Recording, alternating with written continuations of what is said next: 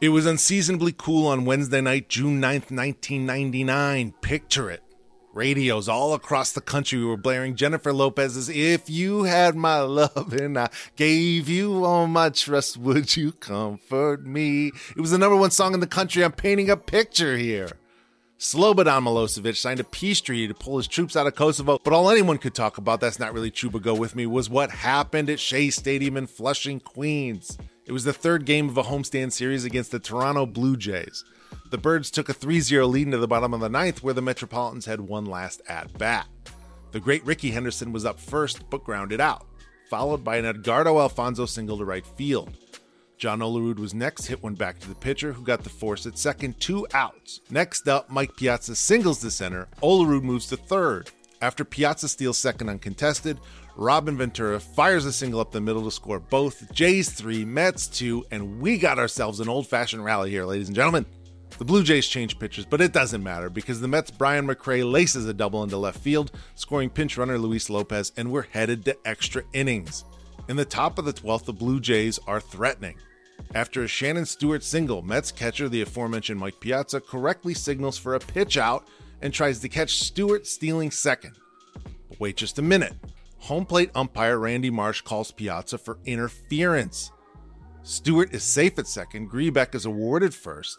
Mets skipper Bobby Valentine, Bobby V, the big ragu, nobody calls him that, is red hot pissed. Bobby makes the trip out to home plate to argue the call, and while there's no official record of what was said, many experts, it's really just me, believe that Bobby Valentine may have called the umpire a butthole. Don't believe that I just made it up. Regardless of what was said, the umpire tosses Bobby Valentine out of the game, ejected, hit the showers Bobby V. And now here's where the story gets interesting. Just four days prior, on June 5th, the Mets extended a season long losing streak to eight games with a 6 3 loss to the Yankees. After the game, Mets general manager Steve Phillips fired bullpen coach Randy Niemann, pitching coach Bob Apodaca, and hitting coach Tom Robson, all without ever consulting or even discussing it with their boss and team manager, the big ragu Bobby Valentine. Nobody calls him that. In addition to trusted confidants and coworkers, two of those men are also Bobby Valentine's good friends. Bobby's distraught. He's worried ownership might be running him out of town on a rail. And on top of it all, management replaces those three coaches with three men from within the organization, but who've never worked with Bobby directly. So now, remember our situation on the night of the 9th. 12th inning, Mets trying to rally from a recent eight game losing streak, Bobby V fearful of his own firing, and now ejected from a game for who knows, maybe calling the umpire a butthole, we're not certain. Valentine goes back into the clubhouse where, as the story goes, Robin Ventura urged his manager to go back to the game, go back into the dugout and manage the team because the coaches who remained were brand new and completely untrusted. But Bobby Valentine has been ejected, tossed, thrown out, so there's nothing he can do, right? Well, Robin Ventura gives Valentine a t shirt and a hat. The big ragu finds himself a pair of sunglasses and two strips of that adhesive eye black baseball players stick on their face under their eyes to cut down on glare. Valentine sticks them on his face under his nose, creating a world class fake mustache. Bobby Valentine goes back to manage the game in disguise. It lasts for, I don't know, maybe a minute as television cameras immediately spot Bobby. Bobby Valentine's the dugout. Wait. Give me that. well, Bobby was thrown out on that catcher's interference call, and he's gone incognito. Sorry, Skip, we got you. The announcers did get him, but the umpires never did. Valentine managed the rest of the game, and the Mets won. This is first ballot.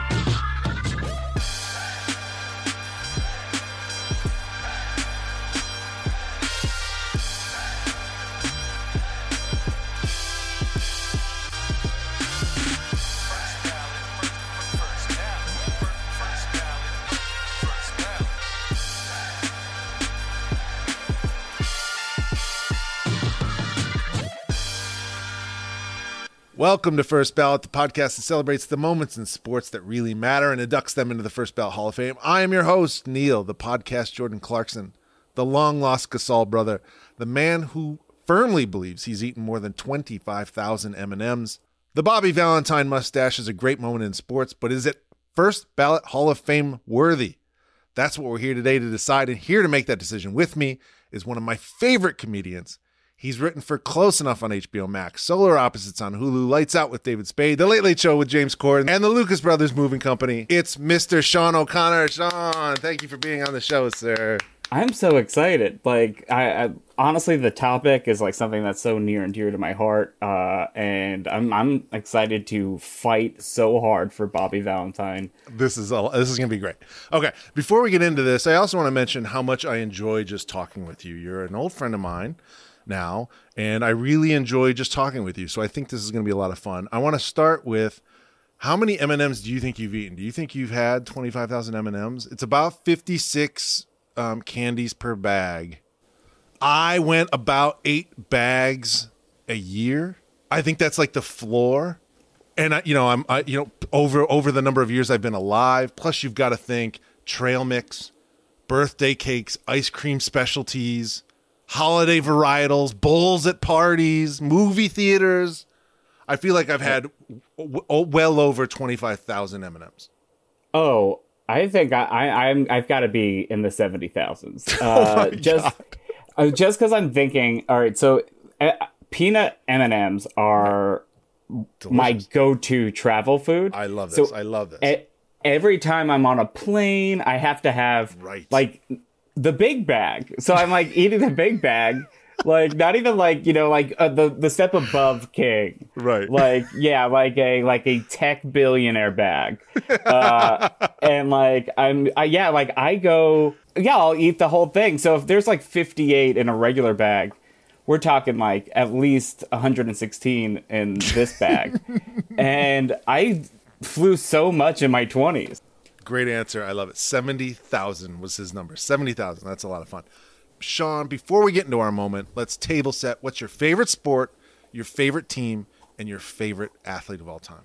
Okay, favorite sport, baseball, uh, which I hate saying because it does make me sound like a white supremacist.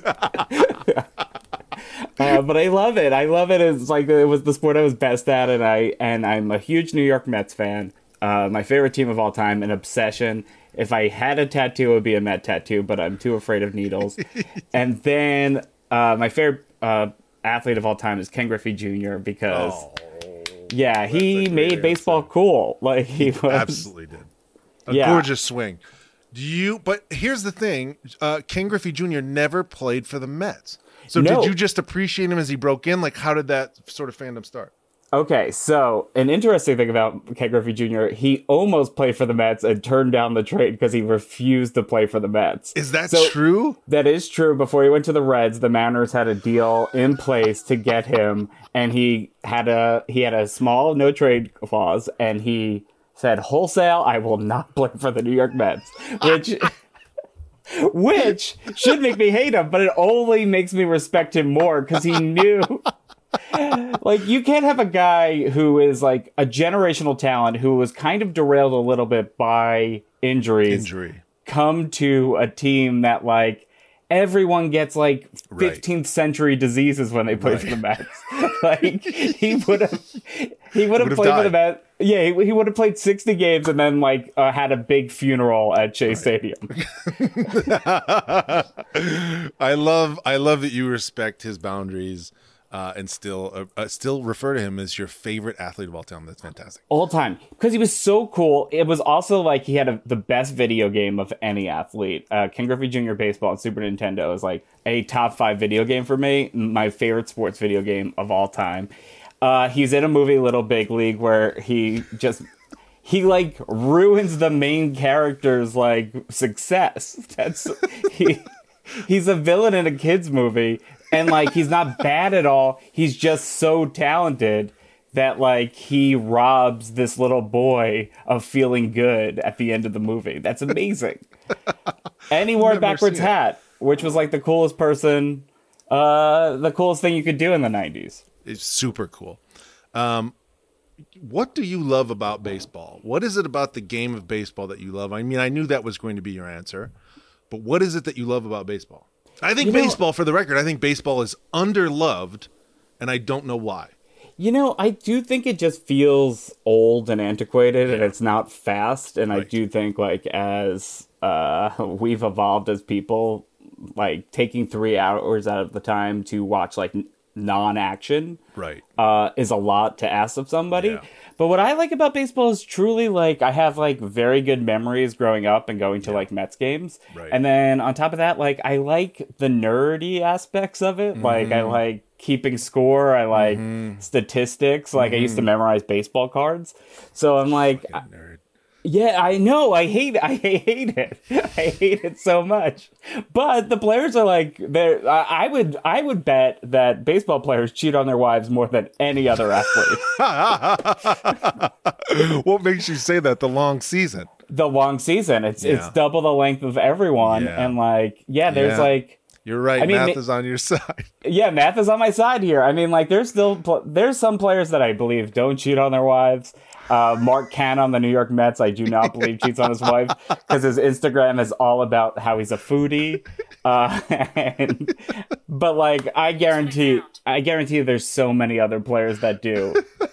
Who who do you have anyone that you're willing to go out on a limb right now and say you are certain that this person cheats on their spouse? Uh, current players, no, but I guarantee. I mean, I've heard it told countless times. Mark Grace from the Chicago Cubs in the '90s. Uh, he he he. Whenever he was slumping, he admitted on radio shows that he would he would go to a bar and hook up with the ugliest woman he could find as a slump buster. You're And he putting would- me on. He would talk about it all the time. Is this you? So you're telling a true story? I thought you just pulled Mark Grace to be fun, like as a funny random name. he's a very funny random name, but no, he's like legendarily like bragging about cheating on his wife. Oh my god, that's listen. That as a married man, that is not funny. It's not funny. I don't. I I, I say tisk tisk, Mark Grace. Uh, I think baseball. Uh, maybe people are expecting it to be something that it's not. Like I'm like when people say they don't like baseball, I'm like, do you think baseball is football or bas-? like I don't understand why people don't like it.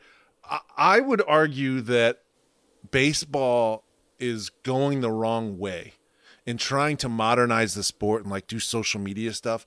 I would go the exact opposite way and lean into all of the weird, dumb things like the unwritten rules and the super old traditions. I would go further into that. I'd make the games longer. I'd reduce the size of the fan base, but make them absolute diehards, people that just live and die by baseball. And I mean, that would probably melt their fan base down to just all white people. But I think that's that's the way the league should go.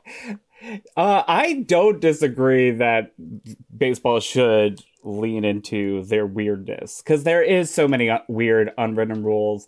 And like occasionally you'll see like one uh twitter account that always alerts people when like a position player is pitching at the end of a blowout. Right, right. more stuff like that but like they are it, it is this like battle between old and new because like you'll see fans getting very upset for some reason when like a young exciting player like Ronald Acuna Jr. does a bat Right. flip. Right. And it, I think it all boils down to just racism on that.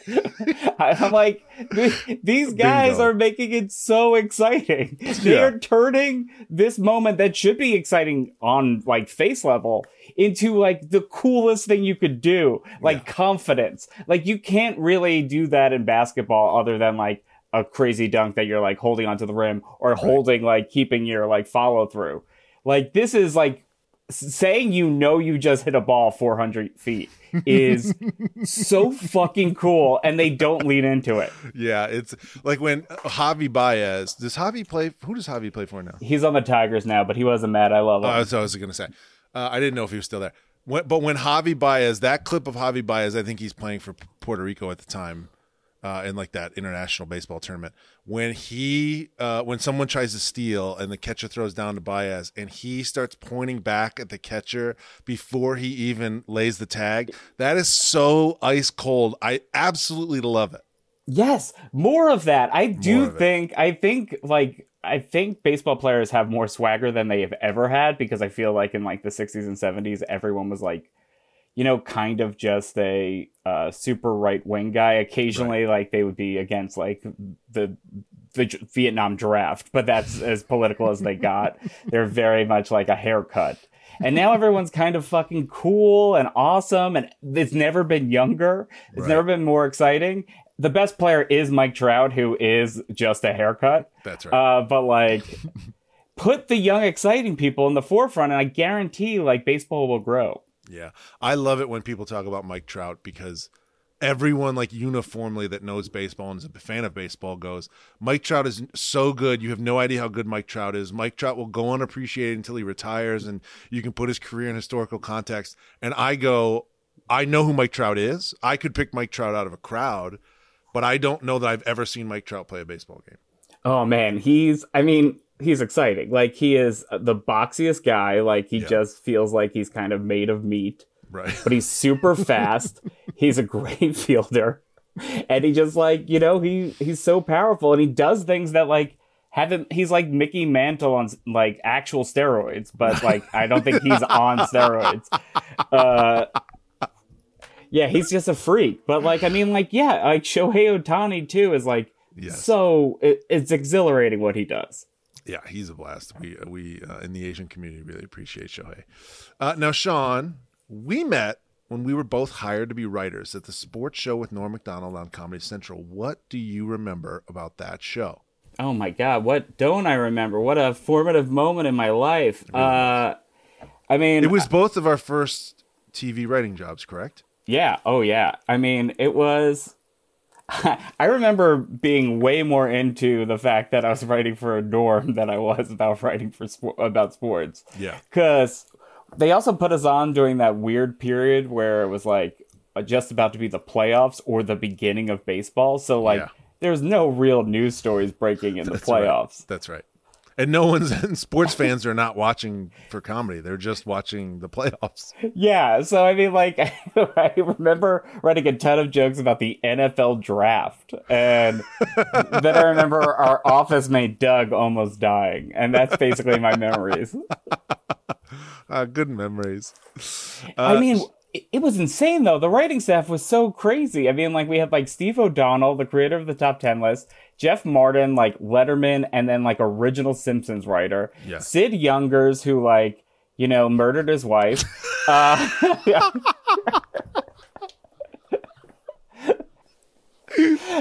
I at Norm's Memorial, I sat with Doug Perkins, and we were like looking to see if Sid Youngers was there, and then like uh, I had the realization that Sid Youngers probably wouldn't show up because Norm was the person who started the rumor that he murdered his wife. you don't go to that guy's memorial. It really was a murderer's row of a TV's writer's room, and then on the opposite end of the spectrum, it's fucking morons like kid morons like me and you. I don't know if I ever told you this story, Sean. Did I ever tell you that um, Gibbons, the showrunner, called me into his office? I mean, we're deep into the season. He called me into his office and goes, "Hey, Norm needs you to talk more." Because he says you're always just sitting in the room and like looking at him. Did I ever tell you that story? No, no. I, I mean, I was always terrified to pitch. I was just, I, I thought, I think, I mean, I don't. I was young. I was younger, and I didn't know what I was doing. But I really, really um, respected Norm as a comedian, and I thought he was so funny. And I thought everything that I ever came up with was not funny enough for him, and so I was paralyzed by fear and rejection, and never pitched anything. Oh my god! I mean, truly the scariest situation The of all time. Because Norm was my hero, Yeah. and like I remember very specifically, like the first week, he like came into the bathroom and was like trying to talk to me, and I just like washed my hands really quick and like left without because I didn't know how to talk to him. and then I started getting like my sea legs, and I remember one time after like a table read. Uh, he was reading a joke, and I'm like, I actually think the joke would be funnier this way because I had my God. confidence Oh my God. confidence which was this was actually a formative experience to me and ruined my confidence for the rest of my life but like he goes yeah i'm gonna take advice from a guy who's been doing comedy for 10 minutes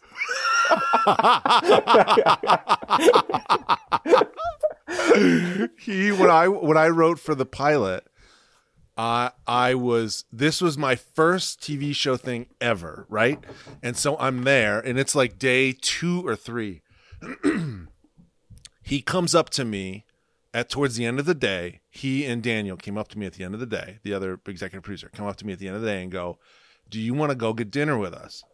And I thought this will make me look good if I say no, I have work. And I did have work. I had work to do, but I thought if I say no and say I'm too busy, which was not really true. I mean, I could have made the time, obviously.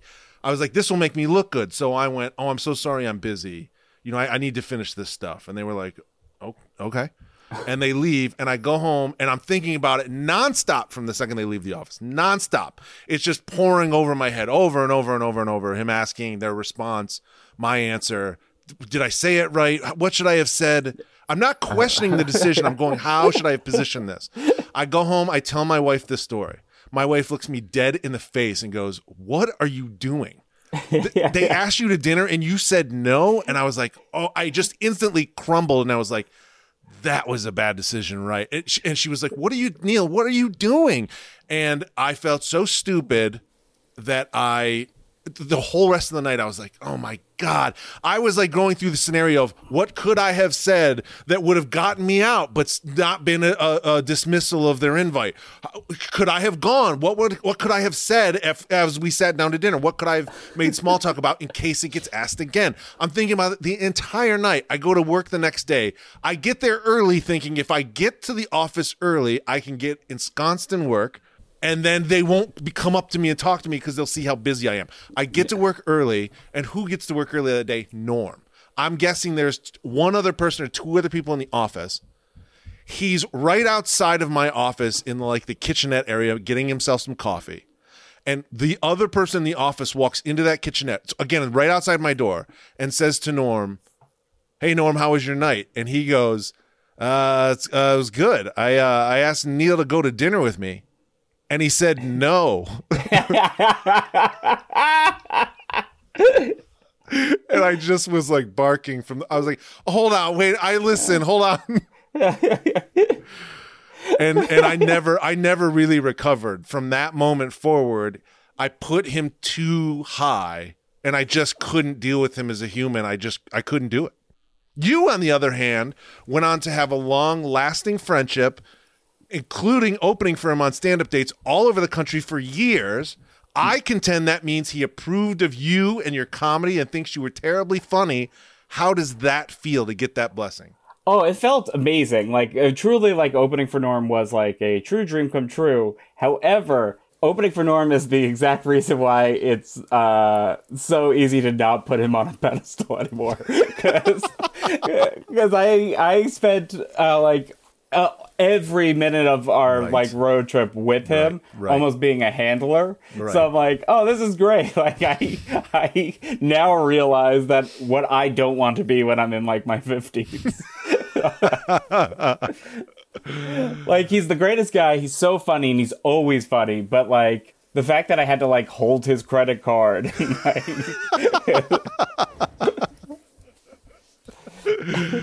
Sean, as we started talking about you being on the show, we were debating between two moments. We were debating debating between Bobby Valentine's mustache, which we're going to talk about in a moment, and also you brought up another moment to me that I was unfamiliar with, and I'd like you to talk about it now.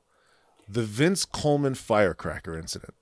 Yeah, so basically, uh, the Vince Coleman was a Met, uh, pretty much at the worst time to be a Met fan. Like the early '90s, it was like right after like the the great '80s teams, right. And like they they just sucked. And Vince Coleman was like an all star that came from St. Louis, and they had like a terrible game against the Dodgers, and uh, not great. And probably Dodger fans, like I don't know if you've ever been around them, but they love shit talking. They love being like completely brutal to uh, uh, like uh, opposing teams. They must have said something because he was leave. I'm exonerating Vince Coleman from this, but he was as he was leaving the game. Uh, he lit a firecracker and then threw it at the fan base, uh, the fans who are waiting outside like the uh, like the gate to get autographs, and he just threw a lit firecracker at them, which I just think it fucking rules that he did that. I like calling them firecrackers. I think that's funnier and it, it, for some reason also feels more explosive to me like a firework. I don't know. I'm like thinking like sparklers and stuff. A firecracker feels like something that's that goes boom. Yeah i don't know how like it must have been I mean, like he's a, a, a, team, like on the visiting team, so I don't know why he has firecrackers in his like rental car, but he had them, and he threw. And like the bad part is, he did, you know, injure a uh, a woman and two children. that is where I think the story kind of like he loses some of the sympathy. Right. But like, come on, this guy getting injured by an all-star baseball player, that's pretty good. I looked it up quickly and I just saw one article, an article that was very telling. I'm not pleased about this article. This article details that Eric Davis legendary Cincinnati Red Eric Davis, who must have also played for the Mets at that time, which I don't remember. I don't remember Vince Coleman or Eric Davis playing for the Mets. Uh, Eric Davis is the one who cooperated with the police on this. Eric Davis gave up Vince Coleman. Quote, yeah, he threw a firecracker out of a car. He didn't throw a firecracker in a crowd of people. Okay, he's parsing that, whatever. Uh, the article goes on. Davis said there were hecklers in the gathering, and that was what not, but but that was not why Coleman tossed the explosive. Quote: Why do people throw firecrackers? Davis asked. Everybody throws firecrackers. The guy, the guy Coleman had a firecracker and threw it six feet from my car. We were laughing about it as we drove away. Yeah, I do think Eric Davis might have been on the Dodgers at the time, ah, and they're, they're like they're they they're were also like yeah, they were hanging out. Uh, but an interesting thing that I just found out, you know, who uh, defended Vince Coleman in uh, court? Robert Shapiro. Oh. it all goes back Bob to Shapiro. first ballot Hall of Famer O.J. Simpson. the article finishes the firecracker did not belong to Davis, which again, he's like ratting this guy out and he's like, not my firecracker. Uh, Davis said uh, and he could not determine, Davis could not determine the type of firecracker. Sources said it was an M80 or a cherry bomb. Those are very funny because growing up in my head, I'm like everyone like knows someone that like blew off fingers. Yeah, like lighting up M right. Every that's that's like a kid thing that you're very afraid of, like an M80. Like that that that that that's a firecracker that uses like the the skew name. You know what I mean? That, that, that, you know someone that blew their hand off or their fingers off, and so you live in fear of that. You're like you you never want to screw around with an M80. That's like a bomb. To think that Vince Coleman threw an M80 out of a car. I mean, my God. At a woman and her two children. if you like Google what M80s look like, it, picture a, a stick of dynamite, and uh, that's like kind of like a hot dog and then the M80 is kind of like the cocktail weenie of dynamite sticks. They're they're short and stuffy, but yeah, they pack a. They're basically dynamite. Good job, Vince. Let's get into our moment to do that to assess the Bobby Valentine mustache moment. To decide whether it goes into the first ballot Hall of Fame, we have to go through our Hall of Fame credentials. Those are the categories by which we judge every moment. We'll take them one by one. Sean, the first credential is analytics. People love stats. Here are some stats behind this moment in game. The Bobby Valentine mustache happened during a 14 run game that the Mets ended up winning. In the 14th, on a Rey Ordonez sac fly off Dan Plesac, they won the game 4 to 3. That season, they ended up going the Mets 97 and 66, won the division series, but lost the, in the NLCS to the Braves. As far as Mets seasons go, that seems pretty great. It was yeah, it was a great season. A few weeks before this game, three coaches were fired, and at a press conference, Bobby Valentine said that they would go 40 and 15 in the next 55 games, and the Mets ended up doing that. So they had a great season they had these loss of the coaches and and Bobby Valentine says as you heard at the top of the show Bobby Valentine said he did some of this for levity this this mustache stuff he did it for a good time to make the players happy and laugh Are any of those stats in there? Do any of those stats, Sean, give this a better case, a better chance of making the first ballot Hall of Fame? Yes, and the reason why is uh, I think like in any Magic season, which I think in like uh, any sports is a playoff season, like Right. unless you're like a perennial uh, favorite, like you know, like your Patriots or your Lakers or something like that. Right. Like, Thank you. yeah, of course. I mean, like those like well-run franchises Right. uh, don't have magic seasons. Right. But like like steps stepsisters, which I believe was the Met, the Mets are the stepsister of the Yankees. Like we have magic seasons, and Right. like you need like team coming together in those moments and what better way than having like your manager who at that time like the 90s baseball managers all seem like old men like Right. everyone like your J- jim leylands your sparky andersons they're like old guys who just look like they smoke four packs a day. And bobby valentine you know he is he did kind of reinvent himself as like a clown prince a little bit with this move. yeah so like and like if you look at Bo- bobby valentine he kind of has like a pat riley quality to him where he's like as tan as the devil. Right. and like, like like so for him to do something that silly like you do not expect that out of him. So i do think like it's good for the i think it's good for his case you contend that Bobby Valentine pulling this prank, so to speak, if I might use that term, brought the team together, bonded them, raised their chemistry, and ended up resulting in a season that, by Mets standards, was special. Yes, a hundred percent. Because I think that is like truly like, yeah. There's always every sports movie has the moment where like shit gets real, and then the Right. kid, they all remember that they're just playing a game. This is this is that moment. This is their them signing a 12 year old who could throw 101 miles per hour. The next credential is the eye test. Sean, what did you see in this moment? As you've rewatched the play as you've rewatched the moment. What did you see in this moment that may add to the moment's brilliance? I mean, what it I, as a little kid, I remember this moment like watching it live, and all me and like my uncle, who uh, is a very serious man, thought it was the funniest thing ever that like Bobby Valentine uh would do this and then like going back and like looking at it it's become a sort of a meme Right. uh, like you, you see it all the time. But like when I've been like staring at it uh, in preparation for this, I'm like, it's like not even the funniest combination. Like in my head, it was way funnier.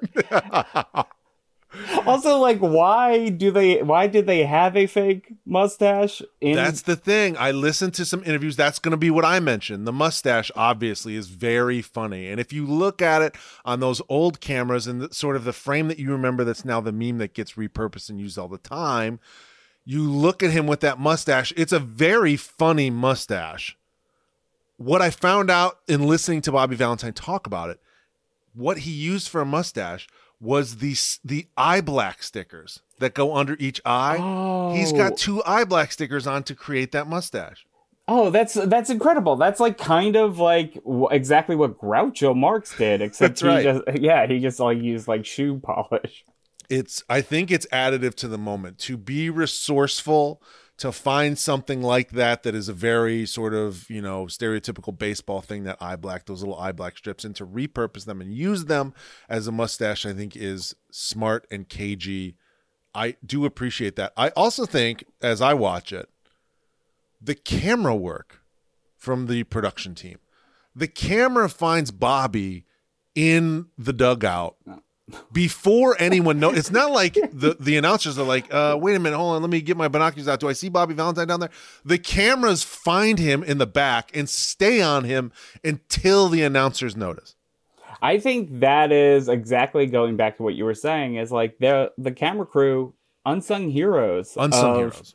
I mean, truly, like the Mets just got a new director, and it shows. Like they are like missing uh, like everything right now, and it actually it it makes for a very frustrating watch because they're just not tracking the ball as well as they used Right, to. right. But like, yeah, that is just great camera work. That is great direction to find a guy hiding in the dugout. He's trying to stay off camera. So to to spot whoever spotted him, whoever found him, must have radioed up and been like, "Hey, I think Bobby Valentine's back there with a mustache on." And the the entire booth must have been like, "You're putting me on," and just looked at the monitors and been like, "Oh shit, that is." Like it must have been so much fun to spot him as a production team uh, getting ready to put him on on television. That must have been a blast. It's also so funny to me because he took off his uniform, but he Right. still completely dressed in Mets gear.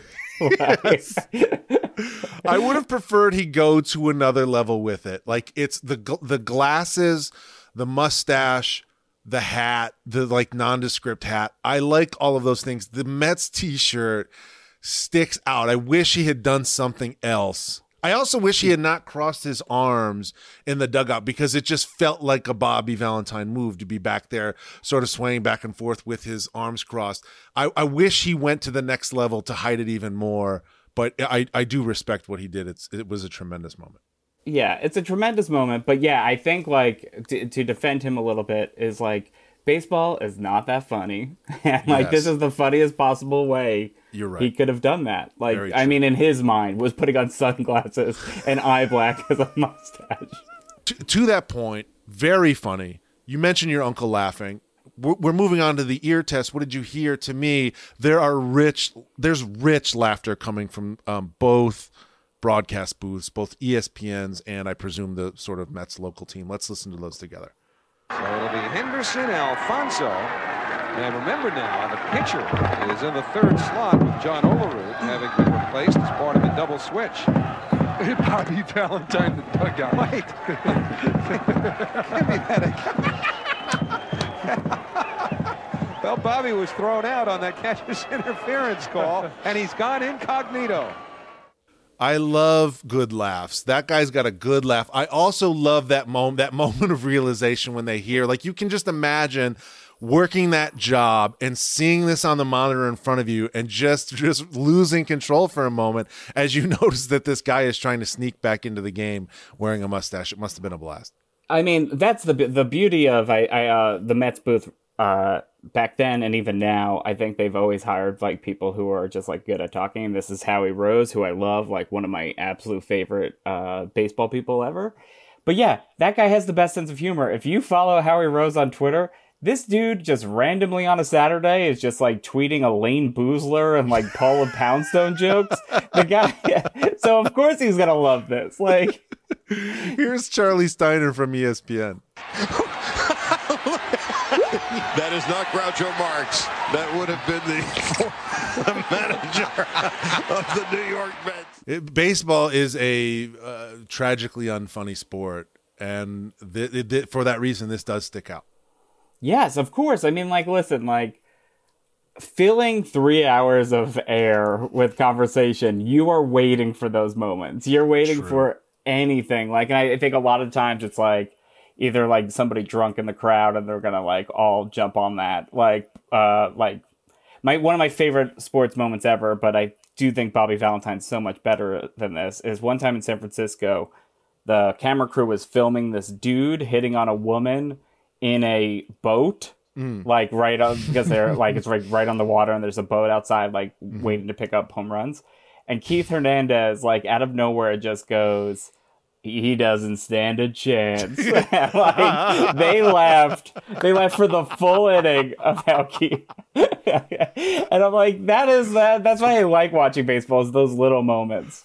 It's it's it's such a lovely sport. Like I love baseball because you go to a game or even watch television, but really when you go, you just go to a game and it's this lovely thing that's in the in the background and you can have a great conversation with someone. You're out, you're in the sun, you're eating a dog, you're hanging out with a buddy, you're talking, and then every once in a while you can peer over and watch this amazing game with these great athletes. It's just like a lovely setting.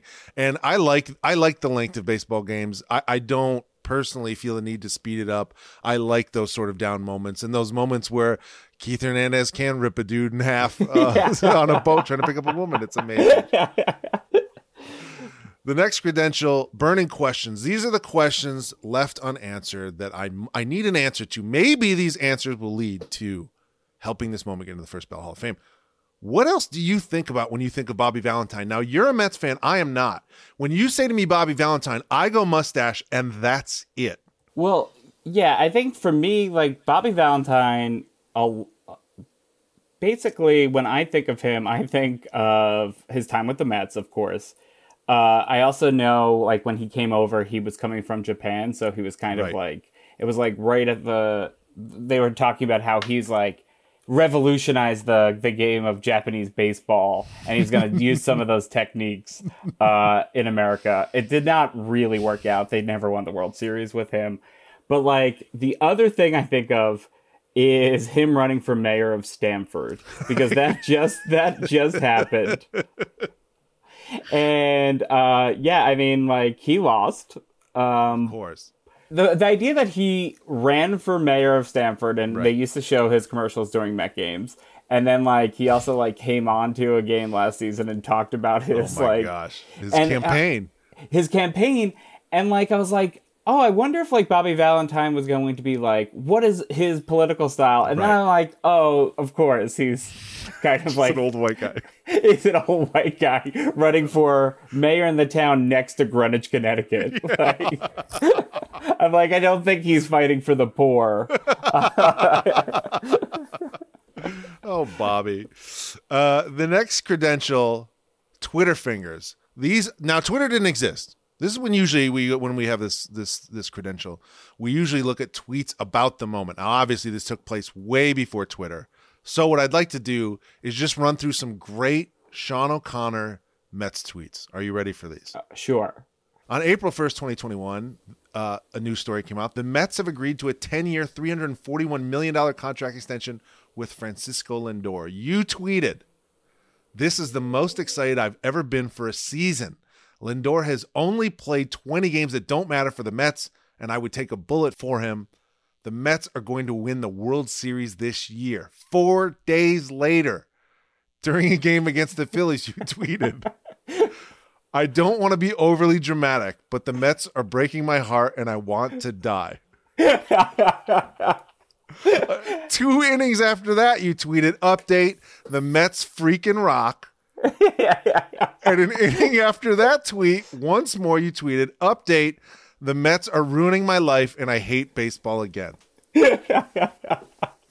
That sounds right. I mean, I feel like I feel like every game gives me. I shouldn't live tweet games because it does. What does this say about us? I feel like, and by the by, I feel this way a lot about the Lakers. I get very angry at my team. And by the by, the Lakers are historically very successful. And I still feel this way. What does this say about us that we react this way, that we put these, thing, these things out publicly? What does it say about our mental health? Don't you feel immature when you hear tweets like this and you go, wait a minute, these are things I'm like putting out? Maybe your son sees this as he grows older. Well, how does this make you feel when you hear these tweets? I mean, I was kind of horrified because I like I, I do I do remember how excited I was when they signed Francisco Lindor. It was like a great moment, and then yeah, the, the whole season was such a disaster that like to know that happened four days later, I'm like, oh wow, yeah, it really was a bummer. I do wonder though. Yeah, I feel immature. I I do wonder if it's like a thing of like why we feel this way is like something to do with like control because you have no control over Right. sports. None. But then in like I like being in control of things. course. I, I don't I'm not gonna speak for you, but like I mean like you are a king showrunner, so I mean like you must love some sort of control.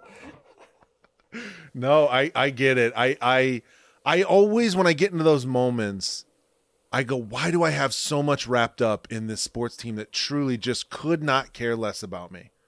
Like if I went to to the Lakers and I was like, I have been a fan for decades since I was a child. You guys are the only thing I care about. I've got pennants on the wall. I've got posters. I've got VHS championship tapes. I've got championship DVDs. I've got all the t-shirts, the hats, everything. I bought a leather Lakers jacket when I was in high school with uh, newspaper money. Would- Could you? Could I come to this game for free? They'd go no. They literally close the door in my face. They don't care about us. And I'm not I'm not blaming the Lakers here. That's every sport team and yet here we are like living and dying by them, tweeting these public things that sound very desperate and sad. And, Yeah. and to that end, I want to keep reading some tweets of yours. I really enjoy these.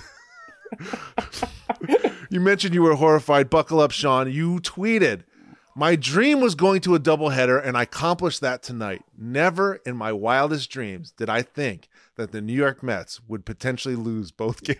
you tweeted again. You wrote, At this point, I think it would be a lot easier for my mental health if the Mets just hit me in the dick with if the Mets, I think it would be easier for my mental health if the Mets just hit me in the dick with a bat every day rather than make me watch this shit. Here's the next one. I made it to the second day of this fake season before the Mets took a shit on my heart. Not bad. It took until June 22nd, but the Mets finally have made me wish I was dead this season. And one more. Being a Mets fan is like being Mr. Belvedere and sitting on your balls every single day. yeah. I mean, I, I I I know exactly where I was mentally when I was tweeting all that, and yet I'm so upset that when we're filming this or recording this, the Mets are uh, snowed out in Colorado. I wish they were playing. Uh, there, there is one. There's one last one I really enjoy. Also, everyone should follow Sean on Twitter at Sean O'Conz with a Z. Uh, one of my favorite tweets and one of my favorite Mets tweets of yours that I found because it really lands on me is the Mets are kind of like pizza. When they're good, it's so good, and when they're bad, it's like, why did I do this to myself? I just ruined my whole fucking day. That I told when you get pizza, when you get something delicious that you're really looking forward to, and then you get it and it's bad, you're like, God damn it. Like this was the thing I was looking forward to tonight and it just got ruined. And now this like threw off the whole thing and you're like, why did I do this? And it just has this way of dampening your spirits. And I completely get that. That totally landed on me. There's one more tweet I want to read. This did not land on me. It is the Mets might let me down year after year, but no mascot in sports has a more fuckable wife. That one I do not approve of. That does not land on me. I don't like it. Yeah, I listen. I get it. There is just this running joke on Mets Twitter about how thick Mrs. Met is, and it's it's it's from beginning to end. Everyone's kind of gotten on board with it. Ever like there was a whole like one of our pitchers in the past who left the team this year, Noah Syndergaard, used to uh, constantly trash talk Mr. Met about how he was sleeping with his wife on Twitter. like even the players were getting involved in it. So I'm like, I I, I get that it's not for you because she has a big baseball head, but it's it's what's underneath. The next credential is our test of time. This is when we compare our moment against other moments like it. Other to me, when I think about a coach getting kicked out of a game or ejected out of a baseball game, I they everyone always brings up Bobby V. That's to me a huge part of what makes this great is its its ability to transcend the year that it happened and become the ejected baseball manager thing, and again any coach thing. Um, Leo Durocher, famous baseball cheater. He- there's a piece in the New York Times when Leo Durocher managed the New York Jets. He was ejected from the game at Pittsburgh got dressed, went up to the Forbes Field press box, and sat behind someone named Barney Kremenko of the New York Journal American. Said to Barney, You're giving the signs to my team. Kremenko said, I don't know the signs. And Durocher said, Just do what I tell you to do. Apparently, Durocher then gave signs to his team through this writer. The writer was apparently giving them from the press box to the third base coach. As the story goes, Kremenko scratched his nose. Durocher yelled, "What are you doing?" That apparently that was the sign for stealing, and a New York Giant was thrown out right after that play. Uh, that's the only sort of great coach being ejected story I can see. It's good. I don't know how real it is. Compare that against Bobby Valentine and his mustache, Sean. Exactly. So this story that you just told me about Leo Durocher, I I feel like, especially because a journalist is in the is the other Right. character. right? I feel like there's a lot of printing the lie. there. Yes, right. It's it's too it's too clean. It's I I I, I have trouble trusting that. Now with Bobby V, this happened in what 1999. right.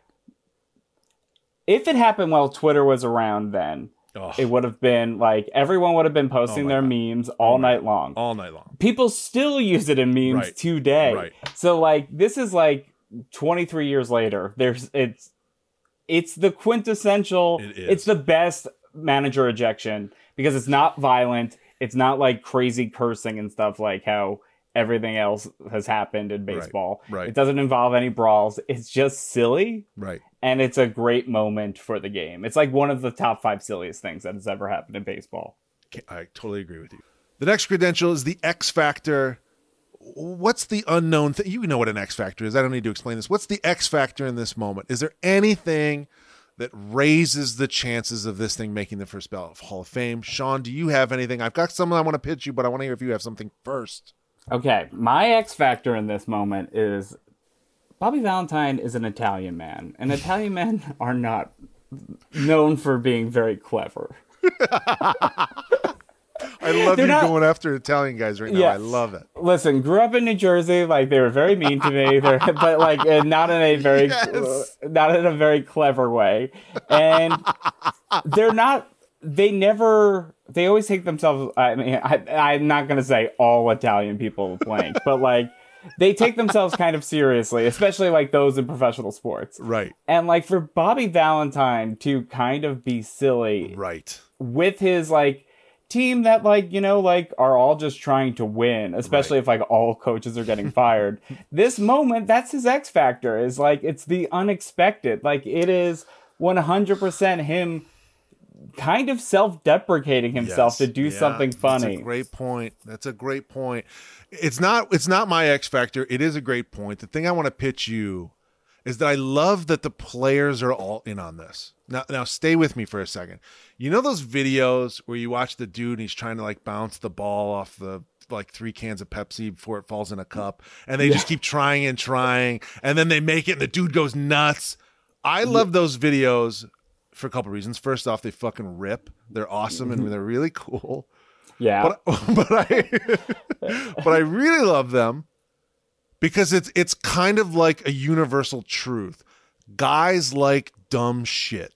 It's unifying.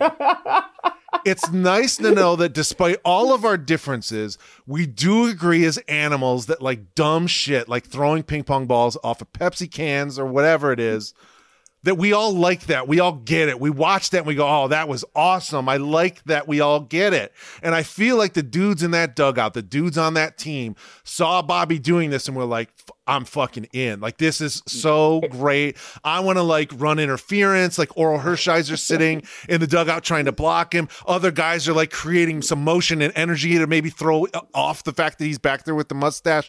Robin Ventura apparently gave him the sunglasses and the hat. I just love that they're in on it. It's like a caper.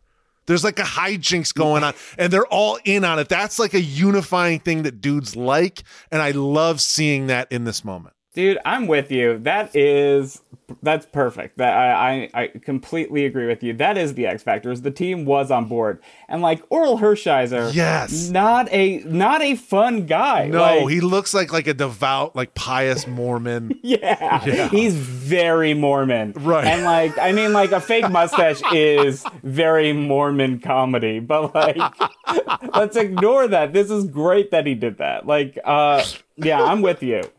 Well, I love that we're coming after Mormons and Italians in New Jersey's.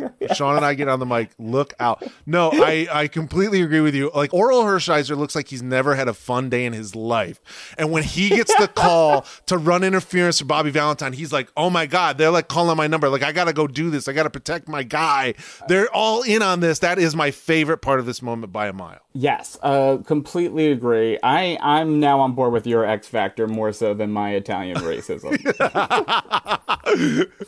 Uh, the last, the other thing I want to mention, Pat Mahomes, father of Pat Mahomes, is the pitcher. He's the winning pitcher and was the guy pitching when Piazza got called for interference that ended up leading to Bobby Valentine getting called out. Pat Mahomes, father of Pat Mahomes, is the pitcher.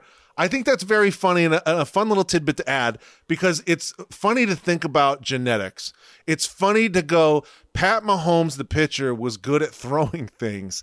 And then, and so it makes sense that his son would also be good at throwing things. And now he's the quarterback of the Chiefs. That's a lot of fun. Sean, what do you think your son will be good at because you're good at it? Oh, I mean, uh, probably like you know cranking off. Uh, but I'm trying to think of what I'm good at. Uh, I hope I. He's already kind of silly, so I think like we're we're we're gonna head towards that. Like push him push him into comedy, so that way he gets like a real good job and doesn't do comedy. Before we move on, I want to do a little game with you. I just came up with it today for you, Sean, because I knew you were going to be on the show. The game is called Baseball Names, and here's how it works. We each have to take turns coming up with a good baseball name until one of us cannot come up with another, or until one of us wins the game as decided by me, or until I just stop. I'm still working on the exit strategy for this game, but it's going to be a lot of fun because I love baseball names. Uh, I, uh, I love them too. I mean, I will collect baseball cards of players' names that are just like silly. Uh, agreed. This is off the top of the dome. Neither of us are prepared. This must be a good baseball names. Nicknames do count. If we as a fan base just presume the nickname is their name, like Magic Johnson would count because we just call him Magic, that would make his name great name. Earvin Johnson, to me, I don't, I don't care about that name. It's not a great name. But Magic Johnson is a phenomenal name. It's the best name, and that counts because we all call him Magic. That's why I believe Magic Johnson's Magic is the best sports nickname of all time. Total. I mean, Magic Johnson is the greatest name. It's so crazy that his mom didn't like it, according to that show. I'm going to go first. I'm going to say a baseball name, and then you say a baseball name. Okay. All right, here we go. Darryl Strawberry. Great name. Great, Great name. name. Uh, I'm going to go uh, with Oil Can Boyd. Oh my god. That's what I was literally as I'm like as I'm preparing for this as I start I'm like running through names and I'm like Oil Can Boyd is such a great name and it is a nickname that you completely accept as his first name. I presume everyone in his life referred to him as Oil Can. Uh, that's a great name. Great answer, Sean. Uh, Tim Teufel. New York Met Tim Teufel. Yeah. Yeah. Uh, you know, current current uh, first base coach for the St. Louis Cardinals, Stubby Clapp. Uh, I don't know if that's real, but I, I'm going to go with it. It's real. What about Jeff Bagwell? Great name. Great name. You see his face and the, the facial hair, the his batting stance. Uh, Catfish Hunter. Great name. Of course, of course, Catfish Hunter. Uh, okay, hold on. I'm enjoying yours, and it's uh, uh, Chet Lemon. Ooh, that's. I don't know Chet Lemon one. was like a he was like a favorite player of my brother. So I'm now I'm really pulling on like familial ties, which is I'm in I'm in a world of hurt here in this game. I mean, I only know this because I own 12 of his baseball cards. Uh, Rusty Kuntz. Uh, Lou Whitaker. Does that count? Is that a good that- name? That's a good name. It's Okay. it's yeah. I uh, Nomar Garciaparra. Oh, it's great. It's great. I'm having a real hard time. Uh, uh, um, oh, Candy Maldonado. Ooh, that's a good one. uh, Goose Gossage. Goose Gossage, of course. That's a great answer. Let's tie the game right there. Great game. Great game of baseball names. That's fun. I mean, I mean, like honestly, that is completely uh, what that.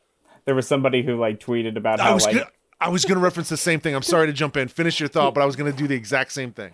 no, yeah, no, it was just a tweet about how like guys, guys just love naming athletes. It is, it's the most fun. It's I'm like, the I funnest. It's the funnest. I thought about the exact same thing. That tweet is so funny. And when I read it, I go, I'm laughing and I'm laughing because I'm like, yeah, you know how many times I've just ripped through old baseball names or old hockey players? It's just so much fun. It's so much fun. I mean, like, I was very excited to just say Mickey Morandini. Another great name. Kent Hrbek. Okay. The next the next credential is the cosign. Sean, the floor is yours.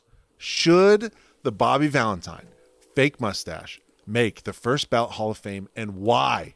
Yes. Yes, it should.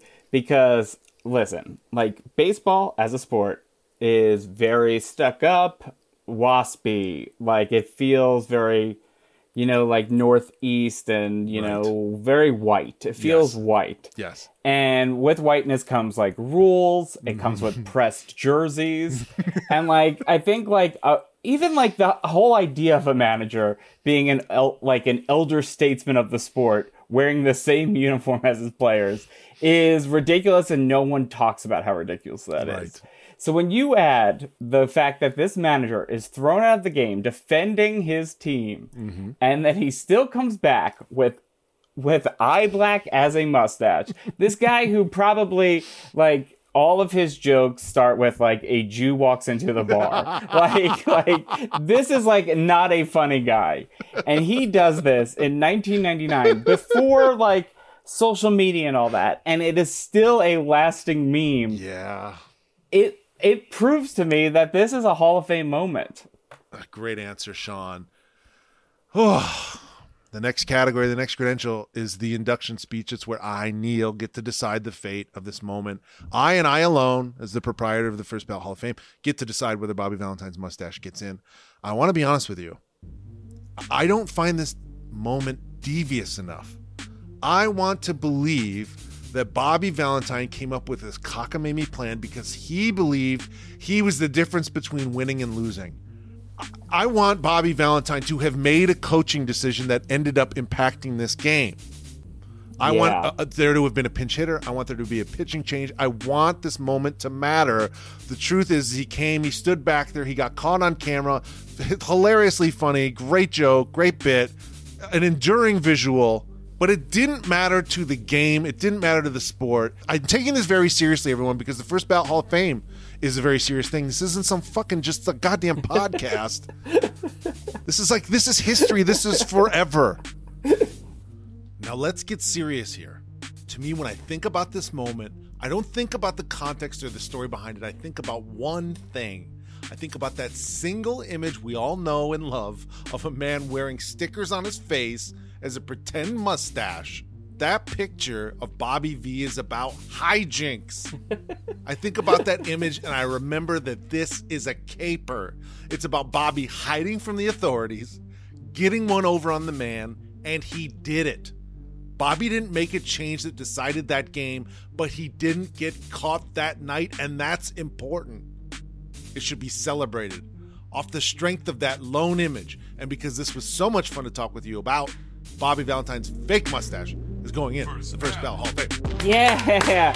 Oh my god. I I truly felt like I was going home from American Idol there. Like you what a misdirect. Uh I'm so happy for Bobby. It's the truth. I'm being completely serious. Now, usually I think about these moments before, and I have a way I'm leaning. I had such a fun time talking with you. I think you're so funny and you're so much fun to talk to. And I'm just happy. I'm like in a better mood than I was at the beginning of this conversation. so I thank you, and Bobby can thank you. We're giving him a plaque in the First Ballot Hall of Fame. Congratulations, Bobby Valentine. Wow. That will make up for him losing uh, the mayor of Stamford. Forgive me. Sean, how can people follow you? What do you have to plug? Tell people. Uh, listen, just follow me on Twitter or Instagram. I don't care which one. Uh, I have Sean O'Conz with a Z. Uh, and then, you know, uh, watch Solar Opposites coming to Hulu. Season three starts uh, in July. I wrote on season four. And then watch Close Enough. There's all three seasons are on HBO Max. And uh, let's get Apple stocks up. Sean, you're a special guy. I really enjoy talking to you. Thank you so much for doing this. Thank you. Oh sir. my God. My pleasure. This is great. That's it. That's the show. My thanks to Sean O'Connor, a good friend, a great coworker, a fantastic guest. First Ballot is edited by the Emmy winning Roberto Giovanni Arucci. The show is produced by Jessica Sang. Special thanks to Nick Bernstein, and my special thanks to you, the listener. I appreciate your ears. Hope you come back next week for more First Ballot.